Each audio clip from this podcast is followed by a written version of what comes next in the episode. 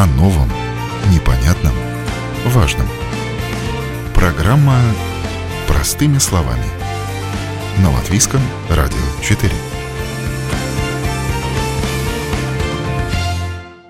Доброе утро, уважаемые радиослушатели. В эфире передача «Простыми словами». Сегодня у нас тема интересная. Инвестиции в криптовалюты. А есть ли смысл, как говорится? Ведь сейчас даже дети знают, что такое биткоин. А если не знают, то, по крайней мере, слышали. Криптовалюты – это уже давно не новинка. И инвестиции в этот актив стали довольно привычным явлением. И в феврале, кстати, тема биткоина стала опять очень популярной, потому что он сильно вырос в цене. Об этом мы поговорим с нашими экспертами экспертами чуть позже. Однако нельзя сказать, что криптовалюты уже стали стандартным активом наравне с акциями, облигациями и золотом. Э, ну, считается, миф это или нет, мы тоже дальше выясним, что в криптовалюты инвестируют самые отчаянные люди. И это можно сравнить с игрой в казино. Либо повезет, либо нет. Это мы тоже выясним. А еще расскажем, как правильно инвестировать в криптовалюты, как их выбрать, как купить, можно ли продать, каковы риски и как их э, максимально снизить. В общем, мы поговорим еще про многое другое. У меня со мной прекрасный эксперт, который, мне кажется, все знают просто про эту тему, про криптовалюты. Константин Василенко, директор по информационным технологиям, директор по развитию продукта, соучредитель компании Paybis. Здравствуйте, Константин. Здравствуйте. Напомню только, что это платформа для продажи и покупки криптовалют. Это латвийский такой стартап. И директор фирмы Блоквиз Анатолий Ресин. Еще я добавлю, что Анатолий даже ведет лекции по этой теме, тоже знает все, наверное. Здравствуйте, Анатолий. Доброе. Так давайте начнем. Чтобы понять, насколько сегодня популярны криптовалюты как средство инвестиции, можете ли вы привести какие-то цифры, чтобы понять, вот сколько человек у нас в Латвии их покупают, продают, в каком объеме, или мы такие остаемся европейскими криптоэнтузиастами? Э, Константин, давайте начнем с вас. А, ну, по поводу Латвии, наверное, сложно сказать, потому что таких э, данных по странам ну, публичном, э, в публичных источниках нету, да, потому что, по сути, покупка-продажи происходит на каких-то, ну, то есть физическими лицами, на каких-то платформах э, частных компаний, да, то есть это у каждой компании нужно собирать статистику, сколько у них клиентов в Латвии. Что могу сказать с нашей компанией, то их относительно мало, ну, можно сказать очень мало, что, в принципе, люди еще довольно мало, наверное, в Латвии интересуются криптовалютами. Uh-huh. Вот. Но как бы в среднем по Европе, наверное, Латвия не сильно отстает. Вот. То есть э, самая по- по- большая популярность, можно сказать, в, в Америке, да, вот там очень много людей интересуются криптовалютой. Uh-huh. В Европе поменьше, да? Да, да. Угу. Анатолий, а есть какое-то э. объяснение этому? Почему? Люди считают, что это что-то непонятное, такое далекое. Золото, оно так, ну вот реальный актив там был в 18 веке сейчас, а криптовалюта это что-то, что это вообще? Циферки, что мы покупаем? В руках-то не подержать? Э, ну, здесь, э, кстати, отвечая еще на предыдущий вопрос. Дело в том, что э, одной из отличительных черт криптовалют изначально э, предполагалась анонимность. Поэтому э, рассчитывать на то, что можно будет собрать исчерпывающую статистику по какой-то вещи, которая предполагает, что э, люди предпочитают оставаться анонимными, владея криптовалютой, будет достаточно сложно, даже когда она станет действительно популярной. Вот. А по отношению к тому, что, что же действительно такое покупают – Э, в каком-то смысле покупают циферки, но только это необычные циферки. Э, потому что в конце 2008 года э, создатель вот, первой криптовалюты Сатоши Накамото, это так, псевдоним, никто не знает, кто это за человек, он опубликовал статью, которая позволила с циферками работать точно так же, как с объектами реального мира. А в том смысле, что передавая эту циферку другому человеку, э, ты ее лишаешься. И это очень было в новинку, потому что все привыкли к тому, что вот если у тебя есть, например, яблоко, и ты яблоко в реальном мире отдаешь кому-то, то вы яблоко лишаете. А, а если вы кому-то отсылаете э, свою фотку из телефона, то отослав ее, она у вас остается, потому что вы отсылаете копию. И обычно с, э, вещами, которые цифровые, например, мелодии, фотографии, файлы, когда вы их отсылаете, у вас они не пропадают, потому что вы отсылаете копию. А вот Сатоши Накамото как раз в 2008 году придумал, как можно отослать полностью цифровой объект так, чтобы он у вас гарантированно уничтожился. В том смысле, что когда вы отдаете эту циферку, вы действительно ее лишаетесь. А это означает, что эти циферки могут путешествовать из рук в руки э, точно так же, как путешествуют объекты реального мира. И если ты ее кому-то отдал, значит, ты ее потерял. А вот какой смысл вложить в эти циферки, э, считать ли их деньгами, считать ли их правами, это уже зависит от общества, которое э, решит поверить, принять это, как когда-то оно, например, принимало ракушки каури, э, там различные бусинки, в какой-то момент э, решили, о, давайте золотом рассчитываться. Да, вот, вот это, интересный вопрос. Почему это стало ценностью, да? Э, почему, например, э, вот что-то не стало ценностью, а почему именно тут поверили? Тут же должна была быть какая-то критическая масса людей, поверивших в этот инструмент, что он может стать вот таким эквивалентом денег. Так получается? Да, это очень хороший вопрос, э, потому что на самом деле у денег у кандидата на деньги должно быть несколько очень важных э, характеристик. То есть не любая вещь может стать деньгами. Например, селедкой очень сложно рассчитываться, потому что если вы накопите, например, 100 килограмм селедки и не успеете ей рассчитаться, она просто протухнет. То есть одна из важных вещей у денег – это то, что они не должны портиться. Это раз. Вторая вещь их должно быть исключительно трудно подделать. В том смысле, что э, если вы решите рассчитываться, например, э, там, не знаю, какими-то камнями, вот если можно взять и выйти на речку и набрать таких камней сколько угодно, то вряд ли это тоже э, подойдет под деньги. И оно должно быть достаточно редким, Э, чтобы не каждый мог его себе э, получить. И вот есть несколько таких э, вещей. Вот золото обладает такими вещами. И вот оказалось, что Сатоши Накамото заложил чисто математически, что вот эти циферки обладали такими же свойствами, что их трудно, под... ну, их практически невозможно подделать, их легко передавать, и они не портятся. Угу. Тут я, я даже добавлю... да, слышала, кстати, сравнение, вот, может быть, вы а, ответите, Константин, что кто-то сравнил это даже с платиной, как э, запасы, которые очень ограничены в мире, и ее все труднее добывать. И тут я хочу напомнить нашим радиослушателям, что есть такие два, два, два термина, которые нужно знать, что такое блокчейн. Это, простыми словами, та технология, которая позволила появиться криптовалютам, и майнинг. Это процесс получения самой криптовалюты. Даже не будем сейчас очень очень подробно об этом говорить, потому что это займет еще одну передачу. Да, Константин, пожалуйста. Ну вот я как раз-таки хотел добавить, как атрибут, это конечность э, или доступность э, ресурса. Да? То есть мы знаем, что, ну, то есть там есть подсчитано учеными там приблизительное количество золота на планете, приблизительное количество нефти и той же платины. А, то есть это конечная цифра, и все понимают, что если ресурс ограничен, его больше там, добыть или произвести невозможно. И, соответственно, у него есть определенная ценность. Меньше ресурс доступен, тем более он ценен, так же, как там с бриллиантами, например.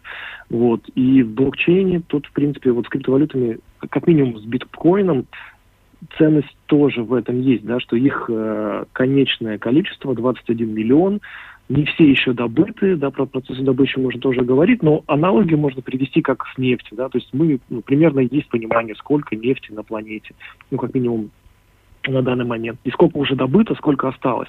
И процесс добычи тоже непростой, и те, кто добывают нефть, тоже получают за это вознаграждение. Вот с биткоином можно провести ту же аналогию, да, что есть какое-то количество биткоинов уже добытых, есть какое-то количество, которое осталось, причем оно очень четко математически заложено изначально, и процесс добычи тоже трудоемкий, и, соответственно, люди получают вознаграждение за это. Просто людям не всегда понятно, как актив может быть вот невидимый. Ну, так скажем, действительно в циферках а, нельзя взять кусок в руки там слиток золота и вот потрогать это я понимаю, да, там или что-то еще, или валюта в каких-то там, не знаю, там в пачке купюр. А вот когда это идет виртуально, какая-то вещь, но многие не понимают, а что я получаю? А если вот я куплю, а вот, не знаю, у меня его украдут из какого-то электронного кошелька, но это об этом немножко позже. Я бы хотела чуть-чуть вернуться к актуальным событиям. Цена биткоина продолжает в этом году свой стремительный рост. Еще в ноябре 2020 года я посмотрела, она стоила в три раза ниже, примерно 16 э, тысяч долларов. И в начале февраля 2001 уже около 50 тысяч долларов. Одна из причин этого роста – несколько объявлений покупки биткоинов от мировых компаний и, например, от Tesla. Тогда вопрос, вот, Константин, вам от чего зависит цена на биткоин и другие криптовалюты, и можно ли ее прогнозировать? Либо это лотерея?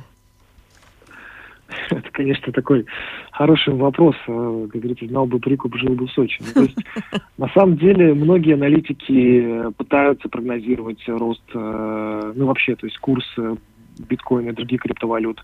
Многие, то есть стандартные аналитики, которые занимаются аналитикой обычных фондовых и биржевых рынков, не раз я читал заявление, что ну, их модели не укладываются в рамках там, криптовалют, потому что криптовалют совсем как бы подвержены другим влияниям, колебаниям там, и так далее. То есть нельзя использовать те же метрики, инструменты для прогнозирования, как не знаю, там, прогнозировать а, какие-то фондовые рынки.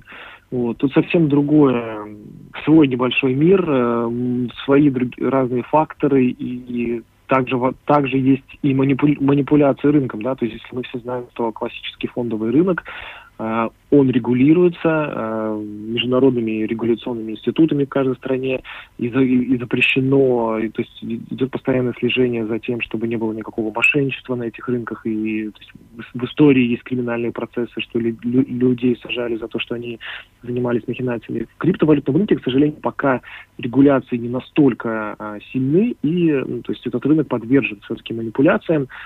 И вот тот же резкий рост, э, никто не знает, это естественность, это ну, естественный рост или все-таки это какие-то манипуляции. Предположений очень много, так же, как вы сказали, из-за того, что крупные компании и крупные игроки зашли на рынок, но а, один факт, то, что можно подтвердить, это то, что действительно биткоином стали интересоваться вот в прошлом году институционные инвесторы, да, то есть все больше и больше видно э, публичной информации, что крупные компании, которые раньше занимались инвестициями в обыкновенные цифровые, ну, вернее, в обыкновенные а, какие-то инвестиционные инструменты классические, они стали интересоваться криптовалютами, стали инвестировать. Соответственно, поскольку, опять же, а, на рынке а, количество биткоинов ограничено, соответственно, крупные компании, скупая этот цифровой актив, таким образом повышают его цену, потому что его становится меньше, и, соответственно, люди продают его на более дорогую цену. Ну и они уменьшают, это... конечно, вот это вот колебание цены тоже. Чем больше вот этих вот инвесторов будет, э, фондов и так далее, тем, наверное, будет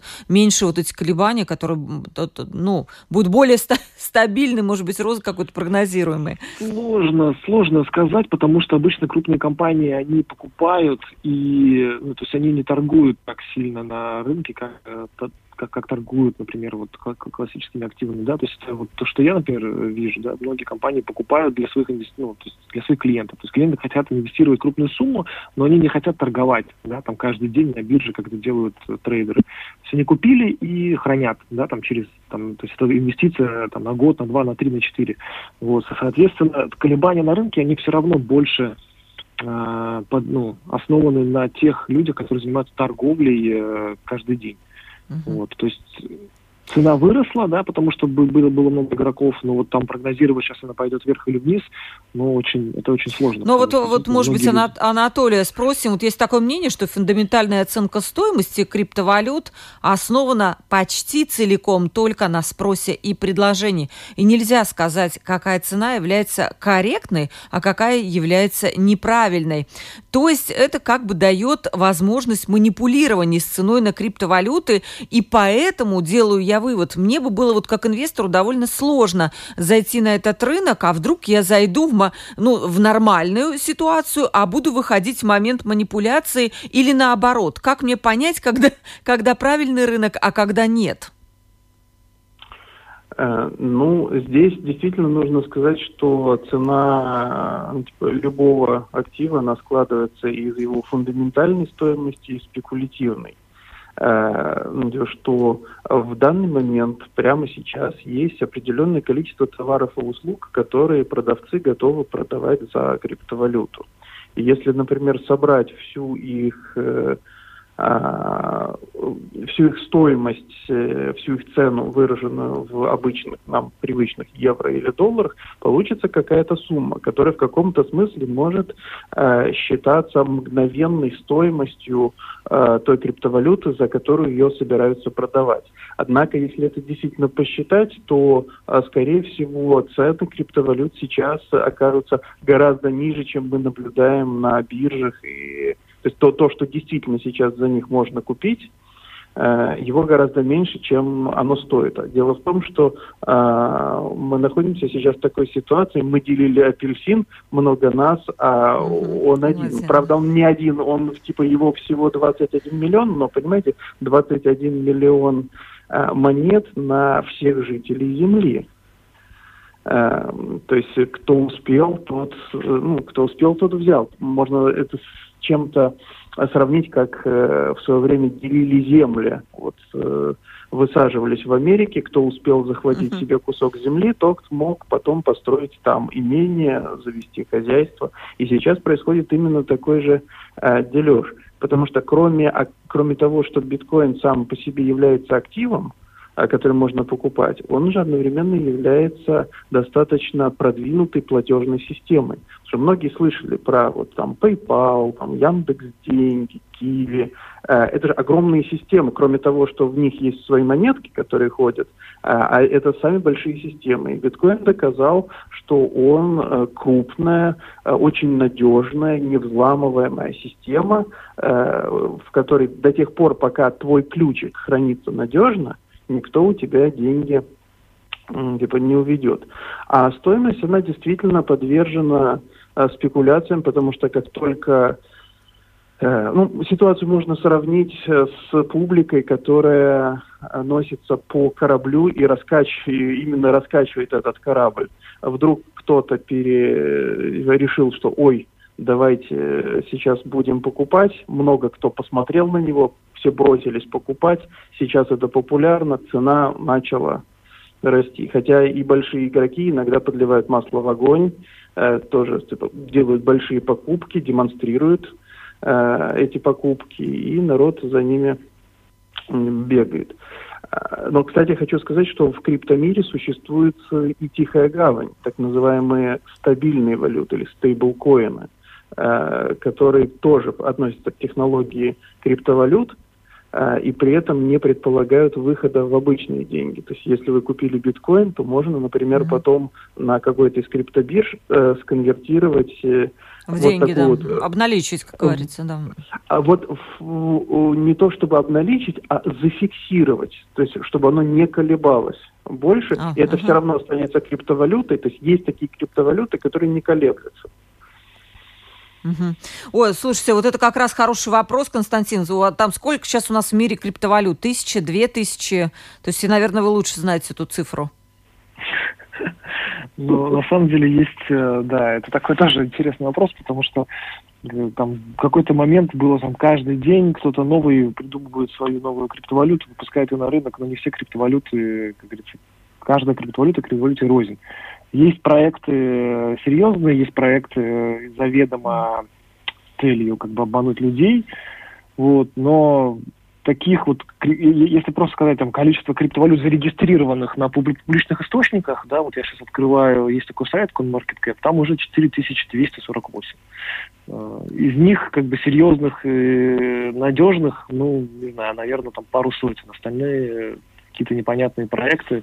То есть любой, в принципе, может сейчас технологии уже дошли до того, что ты можешь для своей компании пойти на публичных э, разных источниках, сказать, я хочу сделать свою криптовалюту, создаешь ее, там, придумываешь название, все, у тебя есть криптовалюта, да, но что за тобой стоит за этой компанией, за этой криптовалютой? По сути, это просто цифровые фантики, пока не будет какого-то веса, стоимости, и, ну, то есть у нее не будет никакой стоимости. Так что криптовалюта, криптовалюта. Да, понятно. Ну, и... если говорим каких-то, и существуют, я не знаю, там, ну вот на рынке акций голубые фишки. Наверняка на рынке криптовалюты тоже такие есть, которые такие, ну, основные, во что там вкладывают инвесторы, которым они доверяют. Да, вот сколько таких, да. да. Ну, так, ну, так, таких, не знаю, Анатолий, возможно, свое мнение, но я считаю, что, наверное, пару сотен вот таких достойных криптовалют, которые в основном торгуются, есть. Остальные, это, скорее всего, какие-то молодые проекты, либо спекулятивные, Анатолий, у вас сколько? Да, да где-то, Столь... где, где-то около 200. Э, э, вот есть э, такой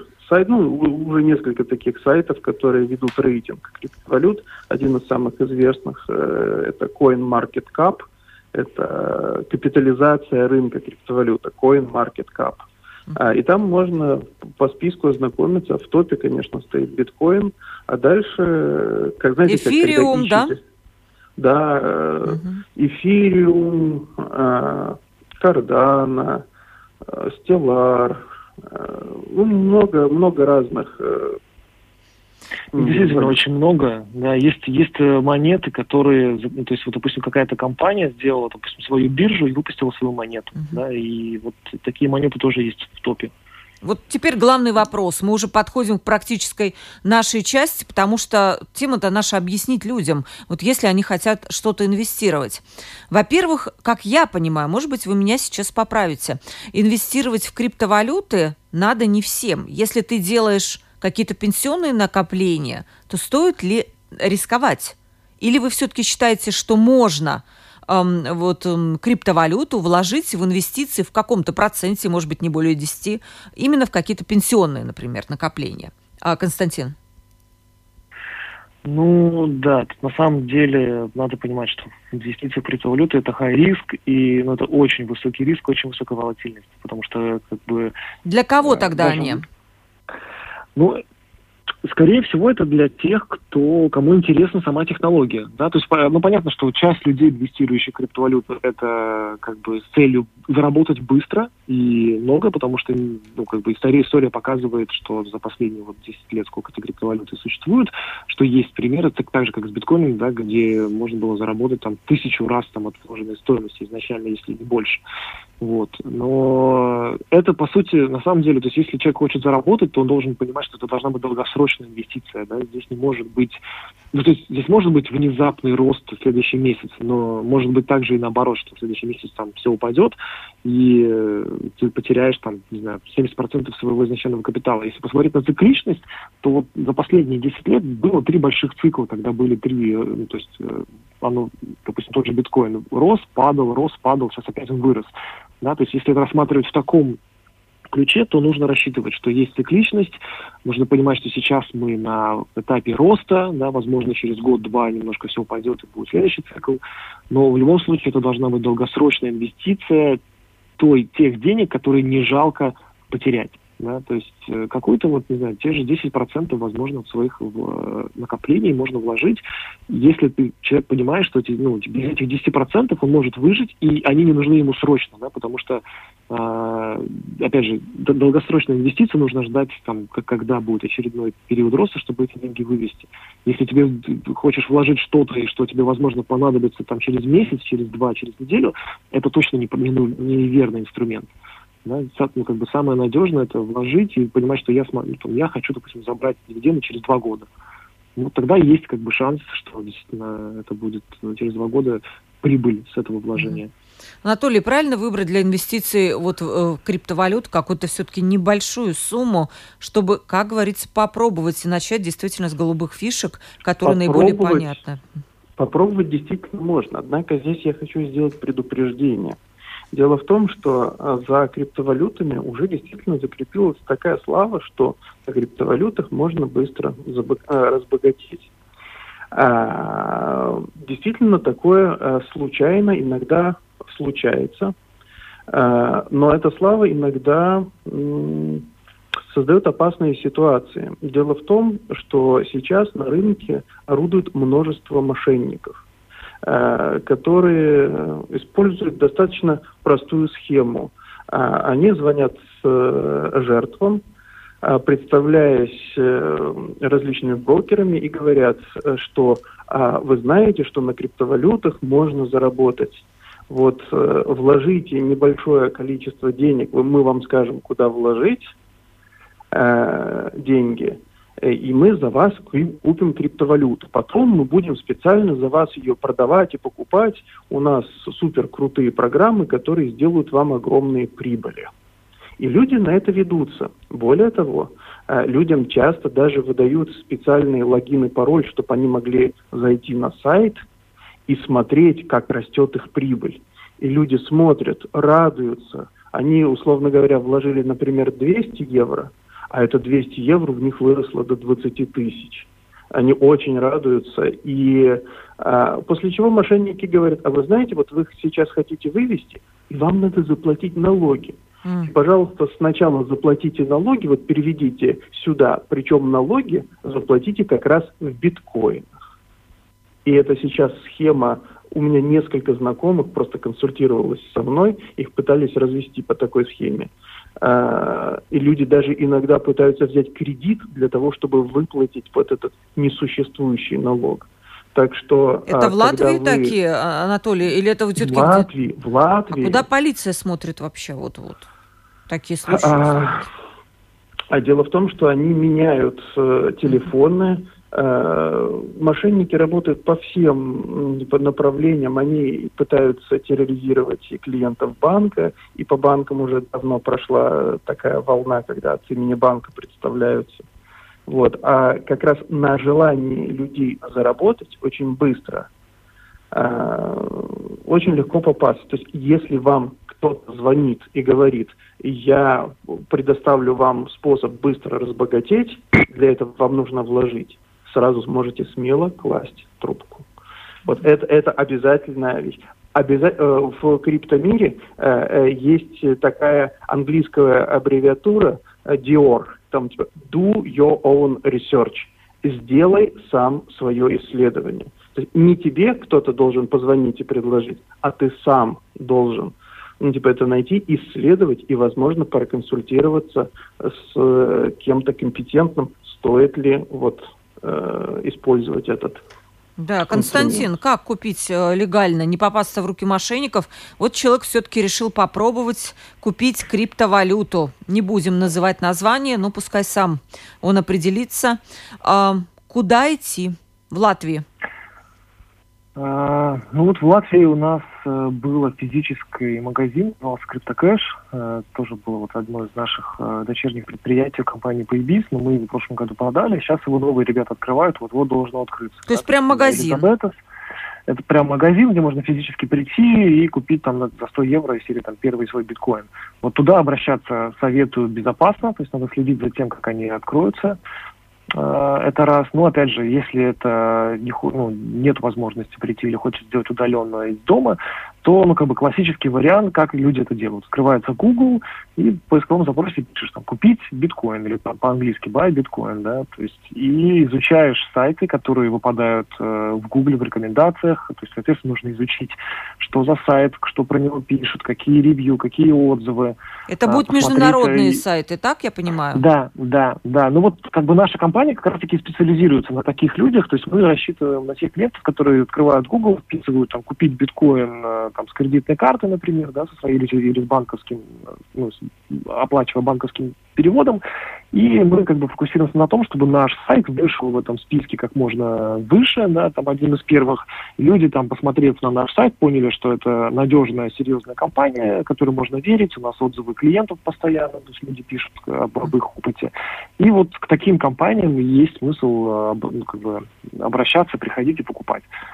Вот э, тоже вопрос. Вас ведь кто-то регулирует в Латвии? Потому что если одно дело, я нашла компанию где-нибудь там, ну, не знаю, в Беларуси, на Украине, то как мне потом добиться какой-то там правды? А в Латвии все-таки да. у меня здесь есть какой-то надежный, ну, не знаю, там все-таки вы рядом, вот э, есть ли какой-то надзор за вами? Смотрите, э, в Латвии нету, э, то есть все, все, все компании, включая наши, то есть мы физически находимся в Латвии, мы работаем отсюда, местные ребята, но э, компания наша, она зарегистрирована в Англии. И даже вот наши конкуренты, которые тоже есть несколько компаний из Латвии, э, которые тоже занимаются похожими вещами, у них тоже, у кого-то в Эстонии, у кого-то тоже в Англии. Объясню почему. Потому что в Латвии законодательство и, регу- и регулирование еще не находятся на должном уровне. Наш, допустим, ФКТК, он отказывается признавать э, криптовалюты финансовым инструментом и не регулирует э, продажу криптовалют. Соответственно, местные как бы, жители, покупая криптовалюты, они ну, не защищены. Да, то есть э, почему мы выбрали Англию? Потому что там более правильная юрисдикция, и они в, в прошлом году выпустили регуляцию.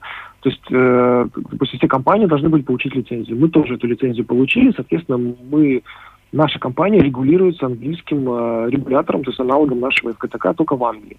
То есть это сделано, опять же, для, для, того, чтобы Э, был э, какое-то доверие у людей со всего мира покупать именно у нас, потому что они понимают, что это не какая-то шарашкина контора непонятно откуда, э, где не, ну, никаких претензий не предъявить, а компания регулируется в, в, угу. в Англии, ну, как бы это повсемирно известная ну, ну да, угу, понятно. можно потом какие-то что-то доказать. Анатолий, если у вас есть что добавить, и к вам будет еще вопрос. Вот человек открыл там, я не знаю, там список этих э, первых ста криптовалют. Как понять, какая из них перспективная, а какая, возможно, перегрета уже, и у нее нет перспектив роста? Э, ну, обычно это вот просто посмотрев на криптовалюты, э, так сказать нельзя. Э, необходимо действительно читать информацию. При этом, например, для русскоязычных э, а брокеры, может, есть какие-то, которые работают на этом и подсказывают, вот как по акциям есть такие? Вы знаете, с, с брокерами это достаточно сложная история, потому что очень сложно э, правильно выбрать очень сложно правильно э, выбрать брокера. Просто есть некоторые, есть некоторые биржевые продукты, э, которые э, предлагают э, так называемый копи-трейдинг.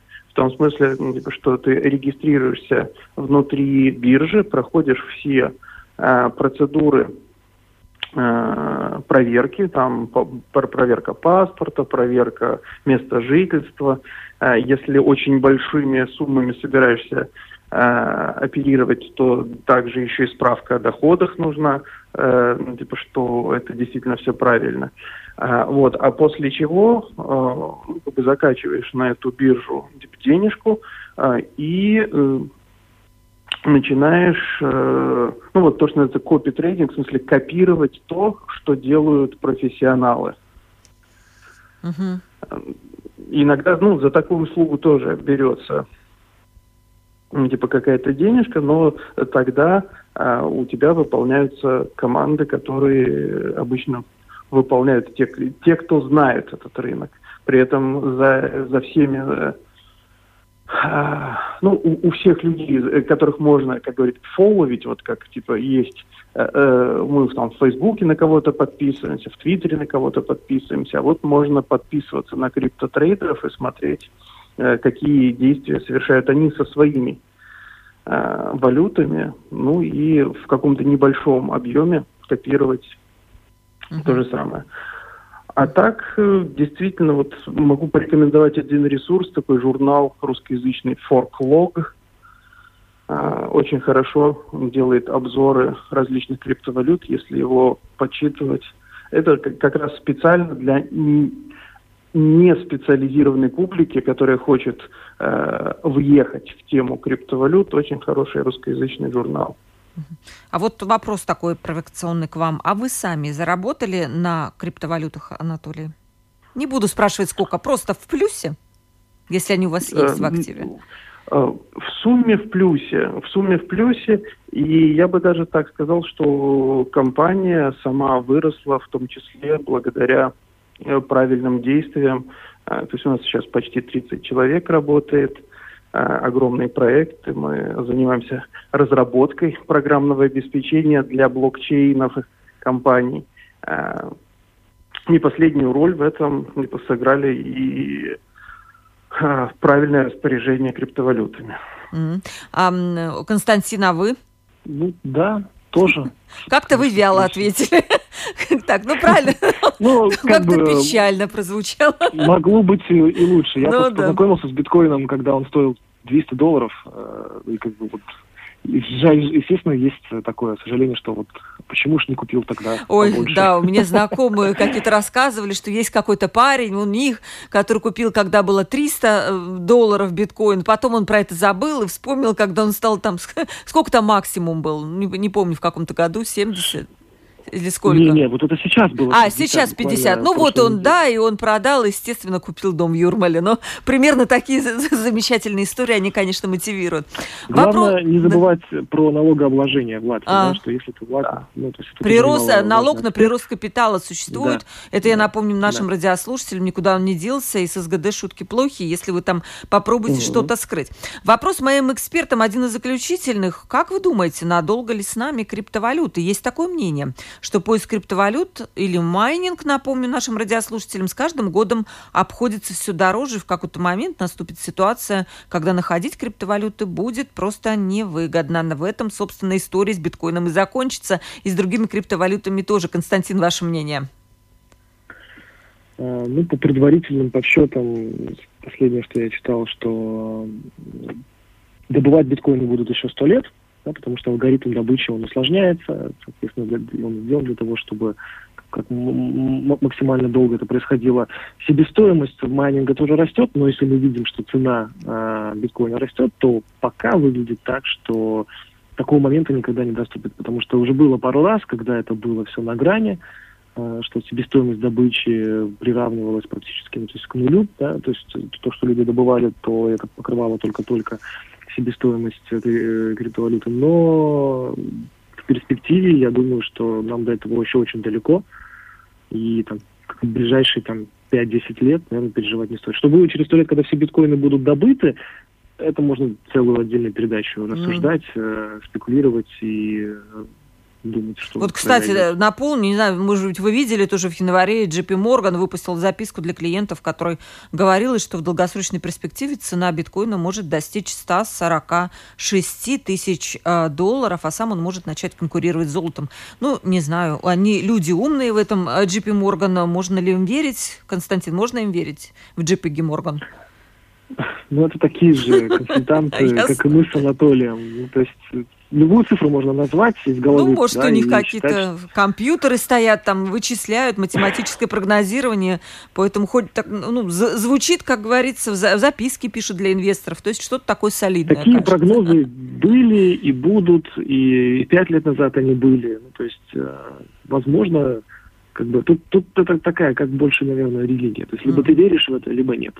Да, Анатолий, как вам кажется, вот опять же, есть там некоторые страны, которым очень не нравится криптовалюта, они пытаются все всячески заблокировать, где-то там запретить, а есть страны, которые видят, что ну, они не могут как-то бороться с этим безобразием, поэтому давайте это безобразие возглавим и начнем там как-то использовать даже и в расчетах и где-то. Какой вам ближе вариант? А, ну, типа криптовалюты это обоюдоострая вещь, потому что, с одной стороны, оно а, приводит к взрывному росту технологий и новых финансовых услуг, с другой стороны, действительно, а, в нечестных руках оно становится весьма а, ловким инструментом обхода и законодательства, и ну, типа других вещей. Это вот, э, как говорить, нож – это хорошо или плохо. Ножом можно делать и хорошие вещи, там и бутерброд себе э, сделать, а кусочек мяса и не отрежешь без ножа. Вот, но бывают и плохие вещи. Поэтому есть страны, которые очень подозрительно относятся к криптовалютам, но, между прочим, сама технология, на которой основаны криптовалютами, сейчас практически всеми странами единогласно признана прорывной технологией, на нее делаются очень большие ставки, и, между прочим, сами а, даже те страны, которые пытаются запретить а, оборот криптовалют, они сами строят свои собственные криптовалюты. Угу. Напомним, эта система блокчейн называется. Она, да, она будет в основе такого, может быть, дигитального евро. Разговоры об этом в Евросоюзе да. сейчас ведутся очень активно. И даже вот я предлагаю, может быть, как-нибудь отдельно поговорить об этом, о том, как появится у нас дигитальный евро, и что он даст нашим э, э жителям, почему он лучше, а может хуже. Ну, это вот тема нашего отдельного разговора.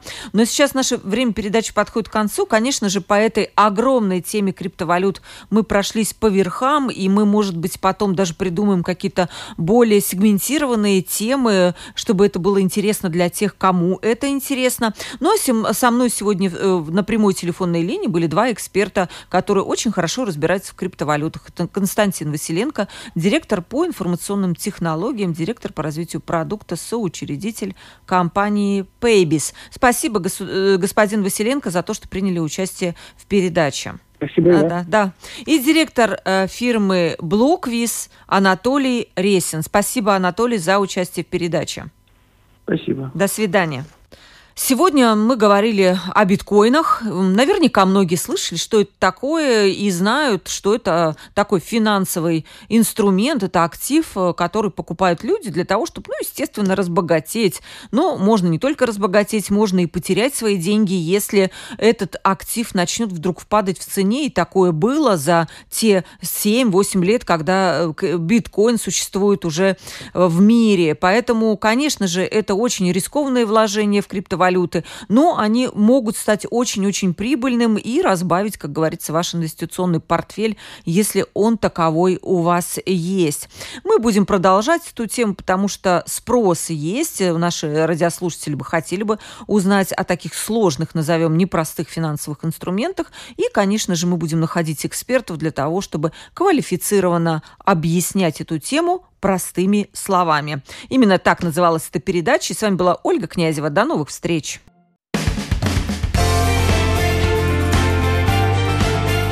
О новом, непонятном, важном. Программа «Простыми словами» на Латвийском радио 4.